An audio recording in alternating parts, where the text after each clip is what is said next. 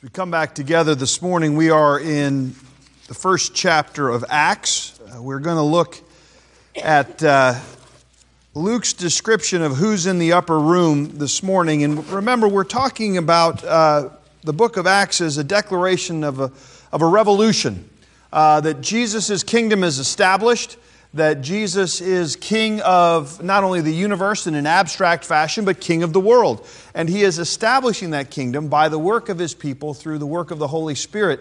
And uh, we've, we've had several weeks getting ready for the Holy Spirit. Next week is Pentecost. And of course, we'll talk about the amazing uh, gift of the Spirit poured out in that upper room next week. But in preparation for that, I wanted to talk about what the implications are because what we have in this revolution is a revolution in the very way that humanity interacts with one another because humanity is now restored to its understanding of everyone being created in the image of God. Jesus is about the business of breaking down cultural barriers, racial barriers, gender barriers that define us on the basis of things that are not the image of God. They may be a part of who we are and the way we're uniquely created, but our identity and our equality is centered around the reality of who Christ is and what he's done for us. The image of God theology and its practice is a revolution for every human culture it comes in contact with. The image of God in each human being and the way in which that gives us real dignity and therefore allows for real diversity in humanity. It's the only thing that holds together the uniqueness of human, each human and the way in which we are one in Christ. Both are held together in the reality of what Jesus does in both restoring life by his resurrection and then what will happen next week as we reflect on the pouring out of the Holy Spirit. It creates a new humanity. I want us to look this morning at the group gathered together in the upper room, preparing for the pouring out of the Holy Spirit, and what that tells us about the revolution that Jesus brings. So let's put the text in front of us Acts chapter 1, 12 through 14. They, then they returned to Jerusalem from the hill called the Mount of Olives, a Sabbath day's walk from the city. When they arrived, they went upstairs to the room where they were staying. Those present were Peter and John and James and Andrew and Philip and Thomas and Bartholomew and Matthew, James, son of Alphaeus, and Simeon, the, Simon the Zealot, and Judas, the son of James. They all joined together constantly in prayer along with the women and Mary, the mother of Jesus, and with his brothers. The grass withers and the flowers fade, but the word of our God stands forever. Please pray with me. We ask this morning, Holy Spirit, as we come into your presence, by your Spirit, by your presence with us, that the word you make alive, the powerful word of Father, Son, and Holy Spirit, might continue to be for us a revolution a comfort and an encouragement, that we might continue to grow in our knowledge of who you are and who we were created to be. And for all of that, may you receive the glory. And whatever is said this morning that is not true or useful for the building up of your people, may those words quickly be forgotten. In Christ's name, amen. So, we've talked about in the past how this hour, is the most divided hour in American culture, right? And we usually talk about that in the context of race because there's not a whole lot of racial diversity oftentimes in the American church historically. But I would also raise the idea that it's not just that we're racially divided, we are fundamentally culturally, socially, and ideologically divided. Right? There are three Presbyterian churches on this street. We are incredibly divided. We long for the homogeneous principle, which is how can I be with people like me? That I might feel at ease and at comfort and at peace. But the question is is this gathering in the upper room of 120 people emblematic of the way we design churches or the way God would design the fellowship of his people? Because we have an incredibly diverse group of people, not just in the initial 11, and of course we know that one will be added for the 12. We've talked about that last week. but also in the description of the fact that there are other people in the room who are not officially a part of the apostleship, but nonetheless, you have men and women gathered together in one room praying together, not exactly a cultural norm in Jesus' day.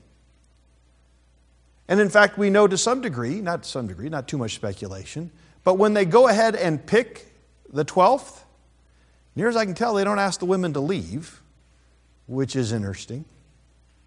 And so we want to say, okay, what is it that is going on in the upper room? Because if it is different than the way we do church in America, we might want to reflect on how it is that Jesus puts together his church, and is there a way in which the way we're doing church is not in line with that and may be part of the problem of our interacting in this culture and in this society? The impotency of the church in this culture may be to some degree because we're not engaging in the same way that the upper room and the way the Holy Spirit pours out is indicating that the church is to be built. So, who's in the room? Who's in the room? Well, you've got pragmatists, right? Matthew is a pragmatist. Historically, who was Matthew? Matthew was a tax collector. Sure, he was happy to be Jewish. There's no indication that he was anti Jew, but he was a pragmatist. How do I make money and take care of my family? I'll be a tax collector. He became very wealthy. He was pragmatic in his decisions. Now, does that mean when he became a believer, when he started following Jesus, that some of his unique gifts and differences completely disappeared? Don't think so. We don't have a lot of additional information. We know that the first thing he did was throw a party at his house, and Jesus went and he invited all of his tax collecting friends. What we know is that Matthew, at that point in his life, would not have been designated a devout Jew. He was about getting along in this world practically and pragmatically. And yet, Jesus includes him in the 12 as one of the symbols of how God will redeem Jerusalem and redeem his people, the people of Israel, and how the city of Shalom becomes again the city of Shalom.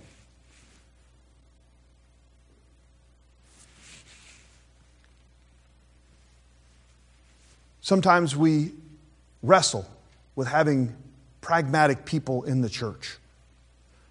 What are the ways in which their acknowledgement that things need to get done gets in the way of our spirituality? Is there a way in which the pragmatist becomes redeemed in the body of Christ and those gifts are utilized? I've been in more than one situation where the pragmatist, the person who understands how the world works, is driven out of the room to a great degree because he is apparently someone who doesn't believe enough in Jesus, doesn't have enough faith taking these steps and guarding these things and evaluating whether or not a particular situation should be moved forward, it gets over spiritualized all of the sudden. And those folks don't spend a lot of time serving the church. I don't know who the pragmatist would be in our day. Perhaps we might wonder if certain aspects of what we call the liberal church are pragmatists. They, they wrestle with the text in a certain way. They see certain challenges of the conservative church and they seek to serve the poor, the widow, the orphan, the alien at the gate to be quote unquote relevant in the culture. They're pragmatically reaching out. We see this sometimes in our evangelists, which we criticize if they get too fast and loose with theology and we realize, no, that's too far out. It makes us uncomfortable and we end up having a pragmatic church that's doing certain earthly things, but perhaps we think are not theologically well grounded enough. There are your classic moderates, good folks, salt of the earth, right? That's what we call Peter and James and John and Andrew, fairly devout Jewish folks, not uh, so sold out that they were necessarily Pharisees and running their entire life that way, but certainly sympathetic to and encouraged by Pharisees. Very practical folks, very committed, looking for the Messiah, good, faithful church folk. They're in the midst of this. They've been challenged by who Jesus is. But there's a way in which, if you have a church of nothing but those group in that group in the middle, it kind of stays that group in the middle. Jesus doesn't just select Peter and James and John. As much as he clearly honors their craft and their skills as fishermen, he says, I'm going to make you fisher of, fishers of men. He honors them, he respects them. This is not a question of who's good or who's bad. The question is, is everyone in the room? And there is a reality that the moderates, the folks who are salt of the earth, are in the room. There's also zealots in the room, religious extremists so excited about getting it exactly right that they're willing to go to war for it. Right? The zealots are going to be the folks who sort of start the war in AD 66 that ends up with the destruction of the Holy Land. Some climatologists say that when you do the math on what the Romans actually did in Palestine in denuding the land for their siege engines and in their attacks, that they changed the culture, that they changed the climate. Because there were no more trees. There was nothing there to sort of catch the breeze and catch the dew. And the entire climate of the Holy Land changed. That's how significant. No wonder Jesus uses the words he uses in the Gospels to describe what will happen when the Romans come. It destroys the land. The Zealots were the ones that uh, were excited about that and started that war. And there is Simon the Zealot. So now think about this. In this room, you've got somebody who would have been called a sellout and probably killed just to make a point by Simon and his people. Matthew wasn't terribly a big fan of the zealots. You've got people in the middle trying to live their lives well, longing for freedom to be sure. And Jesus sticks them all in the same group. Is that how we would do it? Is that the way we do church? Today. And then, of course, there's the awkwardness that there's the women in the room. And they are present and praying. There is the reality that Mary, the mother of Jesus, who hadn't always, always understood what her son was doing. The challenge in the Gospels is after her amazing Magnificat, there are several times when, like any human being, she is somewhat unnerved and challenged by what Jesus is doing. The rather awkward text where she and Jesus' brothers try and get him because they're afraid he's gone insane. And so there's restoration. And all of these folks are gathered together in the upper room waiting for the pouring out of the Holy Spirit. And again, we will get racial diversity. We'll get the Greeks coming in. Paul's going to come in and, and expand it. And the church is going to be blessed by North Africans who are going to help us understand the Trinity and Athanasius and be the foundation for Reformed theology in Augustine. There is going to be this radical, wonderful diversity in the church that's going to tr- uh, spread over every tribe, every nation, every tongue. But in every culture, there are pragmatists and moderates and zealots. There are men and women, families that have been separated and now gathered together by the power of Christ. There is this fundamental diversity in every culture. And the church, wherever she is placed, is to exemplify, starting from the very beginning, the nature of the way in which Jesus, by his gathering together of the disciples, creates a diverse perspective and emphasis. It is this kind of basis that allows us to have discussions about what it is that is valuable. It's not that Simon had to stop being zealous for the truth of God, but he had to understand it in the context of the Sermon on the Mount. Simon the Zealot would have never understood, apart from Jesus' teaching, how his own heart and lusts disqualified him. It wasn't just his outward ability to mirror the law, it was the inward heart issue. It was not going to be another pietistic attempt to slap Matthew around that would bring him to the center of who he is. It was only Jesus' preaching on the heart transformation and where real comfort and security comes from, not from your finances, not from your wealth, not from your ability to manipulate the Romans and power, but from me to the point where we get Zacchaeus, who doesn't appear to be in this room, but we know as a believer that we will spend time with in heaven, who, in the context of knowing that he's loved by Jesus, gives up everything he has, effectively repaying everything he's ever stolen because now he knows what real security is. And the moderates in the middle of it are brought to some rather sobering realizations. Some of Peter's remarks and the disciples' remarks about people from other regions and Samaritans are challenged by some of their salt of the earth views of the other. Peter's going to have to deal with the fact that there is no unclean thing that God made, that Jesus has restored and renewed that, and he can go into the house of a Roman without sullying his religious or cultural identity. It's going to be transformed it doesn't matter who you are a pragmatist, a radical, or a moderate, your life will be radically transformed when you go into the upper room because the people in that room won't be exactly like you. Culturally, their personalities, in all these ways, the backgrounds of folks in this room transform our understandings. The Sermon on the Mount portrays a whole new ethic and a whole new life that includes every kind of person and challenges each one as well as comforting. It is this new humanity that the Spirit is poured out on a few days later. They're unified now not by ideology, not by age, not by race, not by political agenda.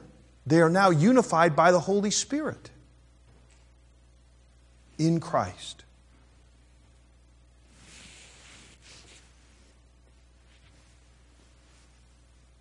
So, is the calling then to simply recognize that and try and have friends who have different political or social views or in a different season of life? Because we could try really hard to do that. But chances are that would just create another way in which we thought we were better than other people.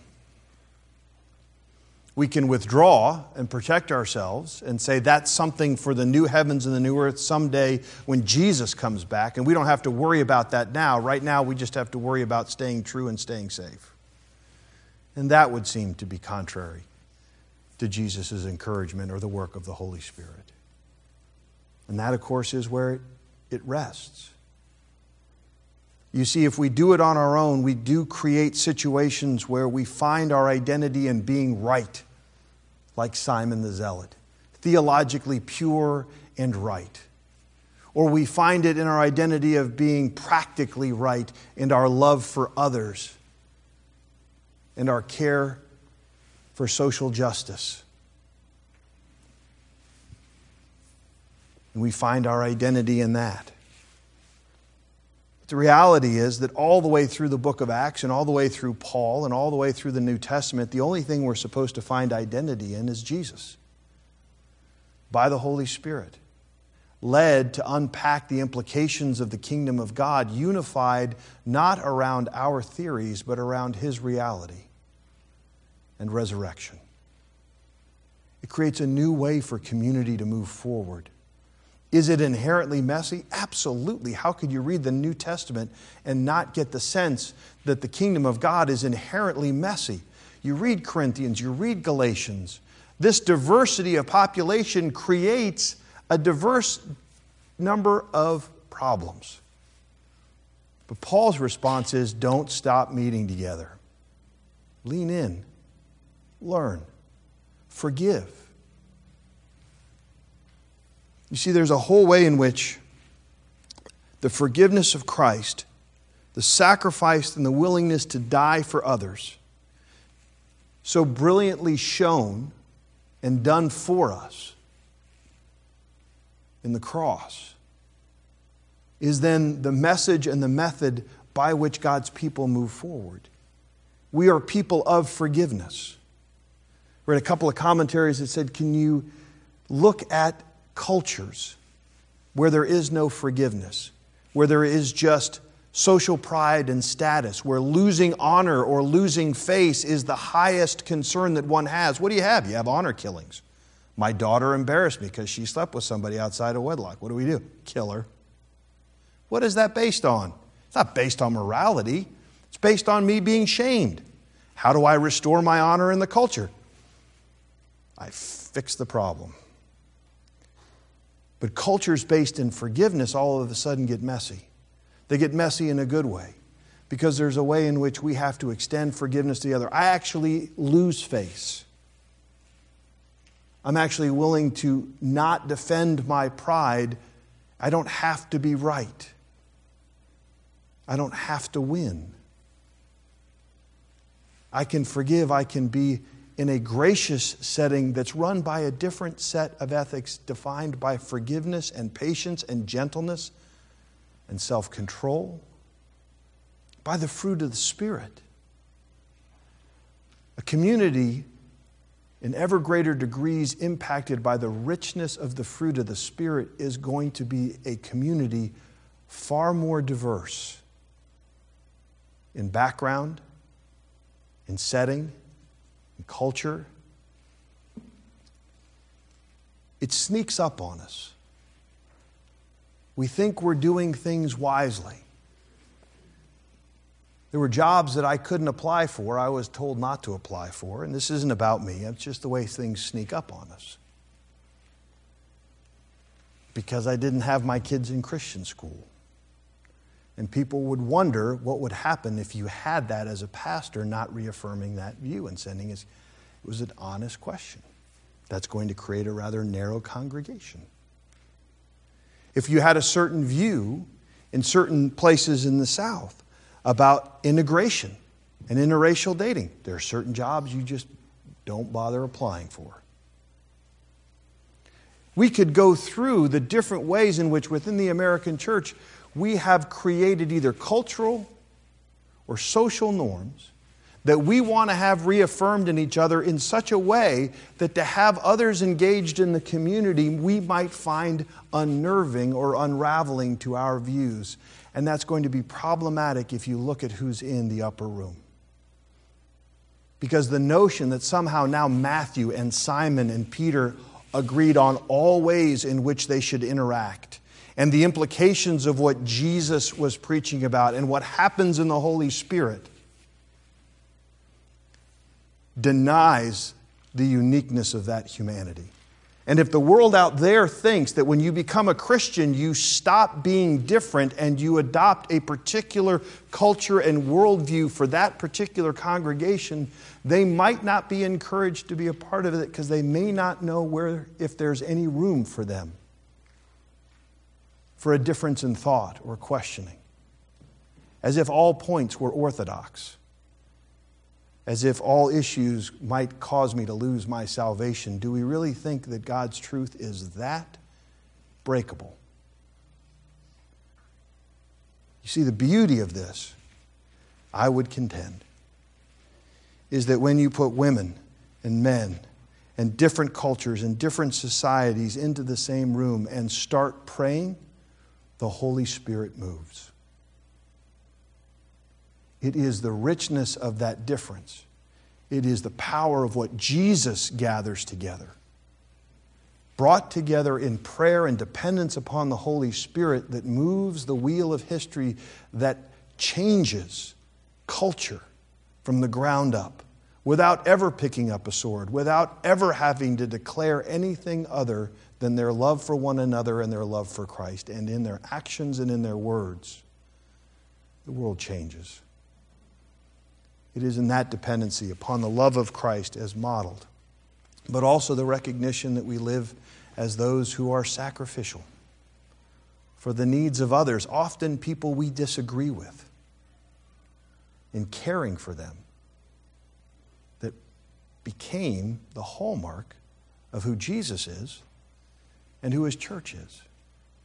And so, as we think about what's going to happen next week as we reflect and rejoice in the reality of Pentecost, the question is who did the Holy Spirit bind together? And what happens when the Holy Spirit bound them together? Do we appreciate the richness and diversity that Luke bothered to write all of these names down, individual people from their diverse backgrounds, brought into a room to prepare for one of the most amazing events in human history, probably the second most amazing after the resurrection and Easter Sunday, Pentecost. What an exciting day. And may we again continue as God's people to be known as people not only of the resurrection, but the day the Spirit was poured out and people were unified, people were gathered together, and people prayed and God moved. Let's pray. Heavenly Father, we ask that you be merciful gracious to the preaching of your word. We ask that you would again bless the richness of who we are in you in each one of our backgrounds. Lord, some of the stories in this room come from so many wonderful and sometimes challenging places. It is the richness of that diversity and perspective on life that allows us to come together in this place and pray for you to work and act in a fashion that grows all of us and glorifies the richness of who you are. We pray that we would, again, delight in that. In Christ's name, amen.